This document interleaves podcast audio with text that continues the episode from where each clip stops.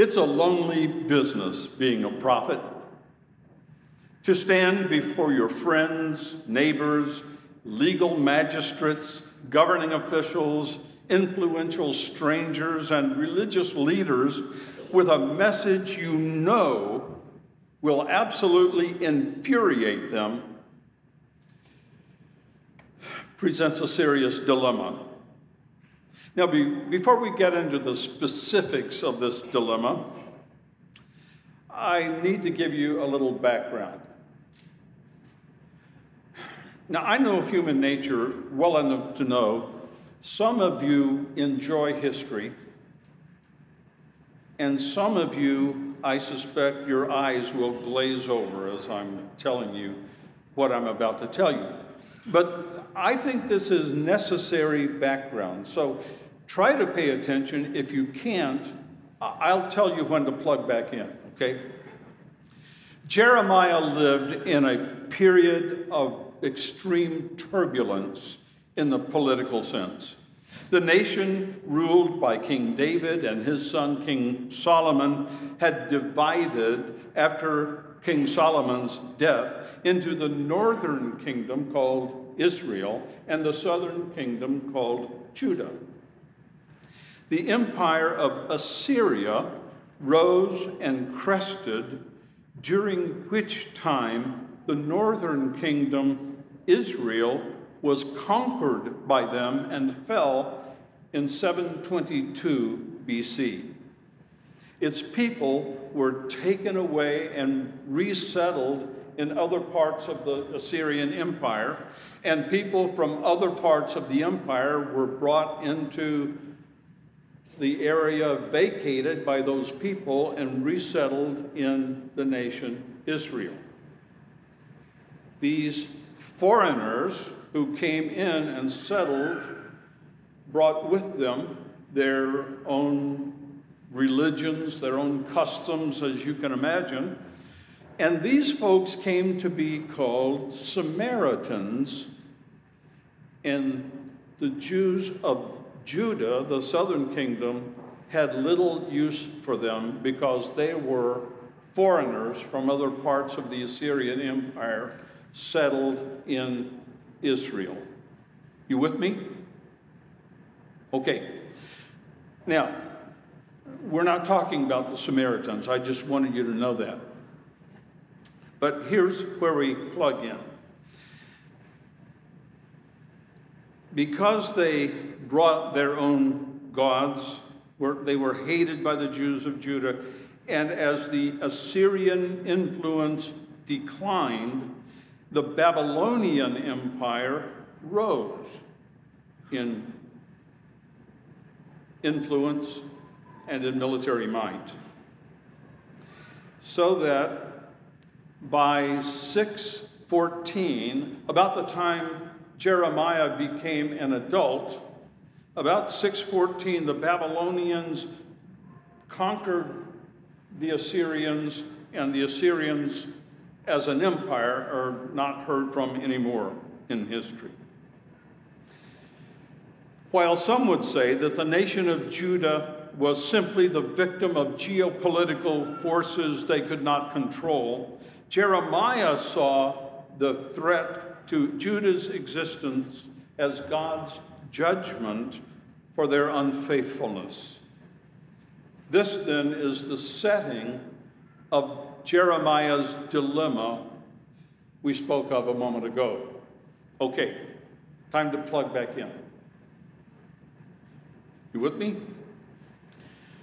So Jeremiah's dilemma was this Do you speak the truth as you understand it, knowing you will become, in the eyes of your contemporaries, a persona non grata, or worse, a traitor to your country? Or do you convince yourself that maybe I'm wrong? Maybe I'm overreacting? And do you decide to say nothing so as not to risk offending anyone? Should Jeremiah join the false prophets and say, everything will be fine? thereby ingratiating himself to the powers that be? Or should he act according to what he believes in his heart God is calling him to do and say and proclaim what he believes is the truth? Jeremiah chose to do this and predicted that the nation would fall to the Babylonians. And as you might imagine, this was not a very popular sermon. When he proclaimed this, people took offense. In fact, Jeremiah was sentenced to be executed and very nearly came to be so. He was placed in stocks at the Benjamin gate of the temple. He was lowered into the king's son's cistern that all the water had leaked out but left mud this deep.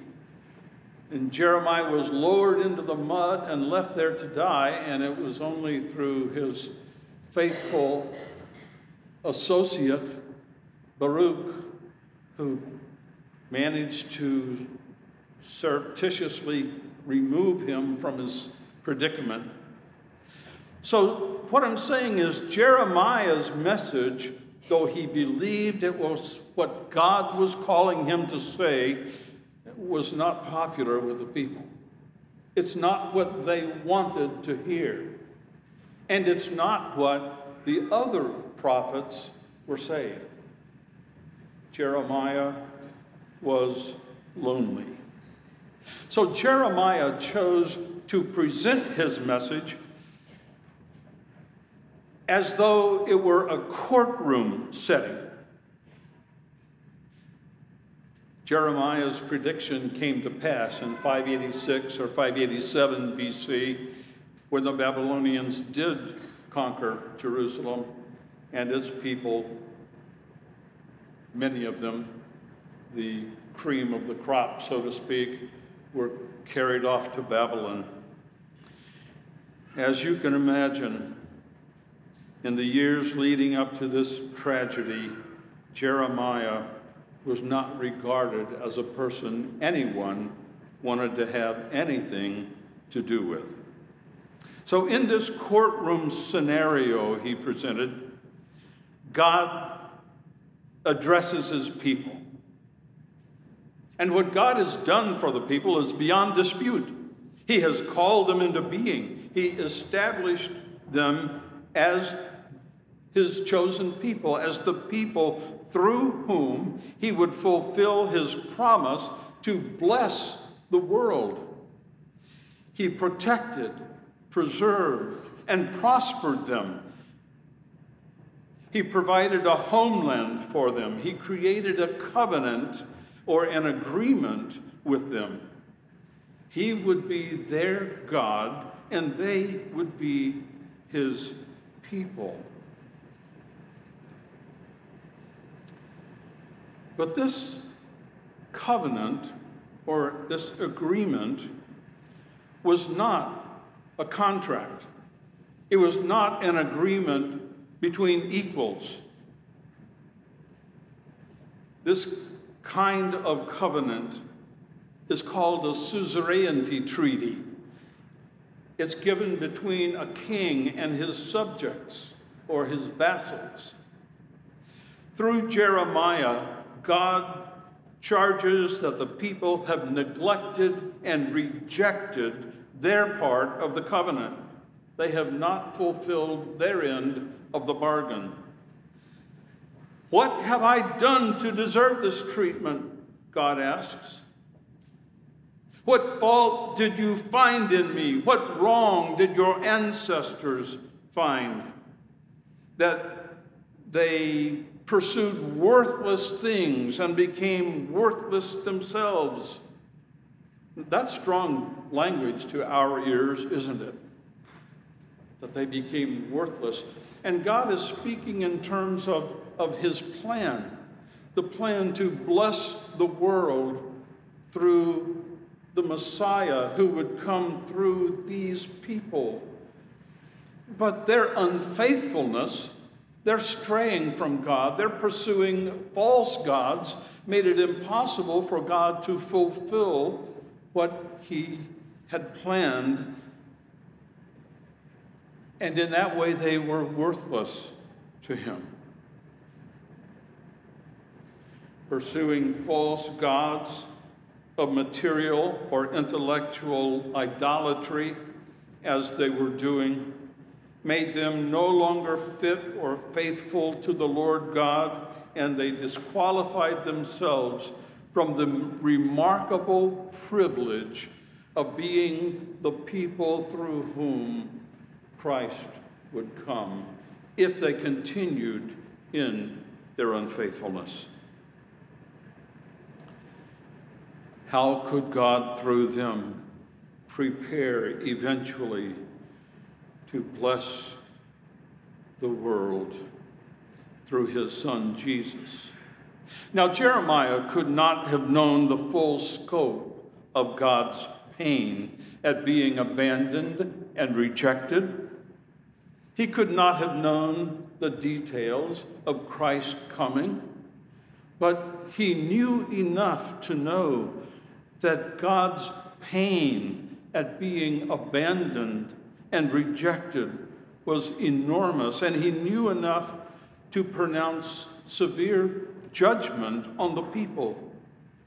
And for that, Jeremiah himself was abandoned and rejected by his contemporaries.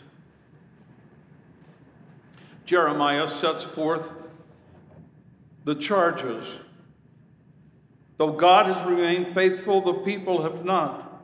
Go to the countries both far and near, God says. Go to Kittim. Go to Cyprus and see if anything so preposterous has ever occurred as God's people abandoning him has ever been heard of. But these charges are not made by an angry ruler determined to crush the rebellious subjects.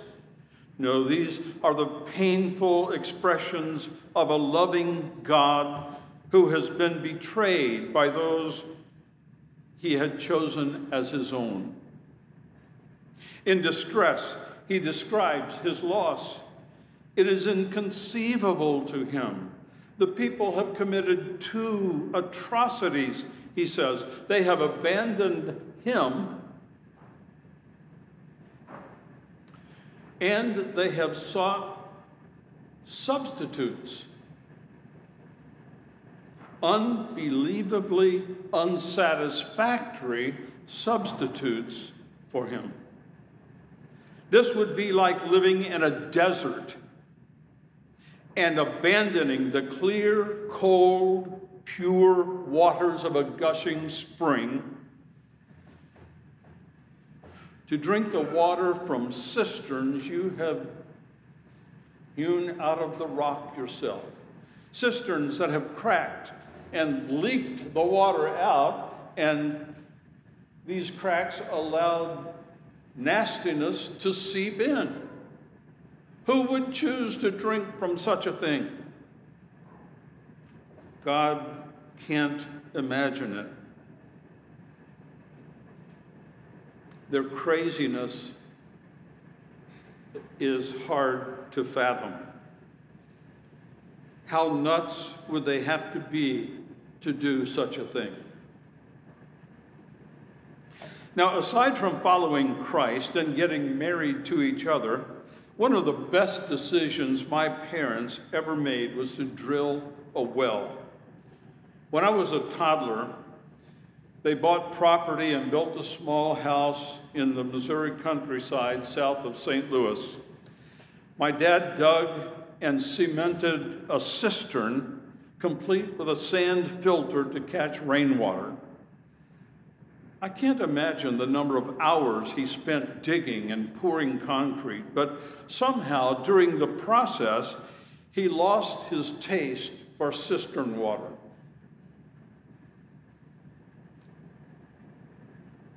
and I've been very glad he did.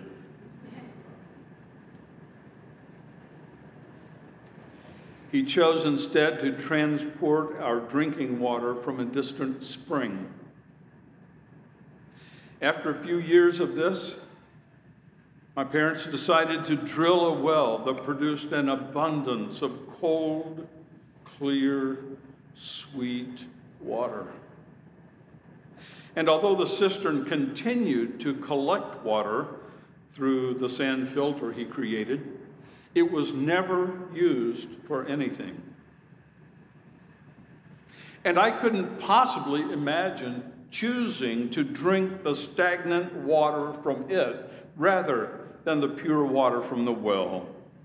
God couldn't imagine such a thing either. We, God's people in our day, we who are followers of Christ, God's Son. We are covenant, covenant people too. Like those ancient Hebrews, ours is a suzerainty treaty, an agreement not between equals, but between the Creator God who chooses through our faith in Christ to adopt us as his children, as inconceivable as that sounds, it's true. Not counting our sins against us, the scripture says, he makes us his very own daughters and sons through Christ. The Bible says Christ has cleansed us from all our sins. This is simply grace. It is unbelievable. No wonder they call it amazing.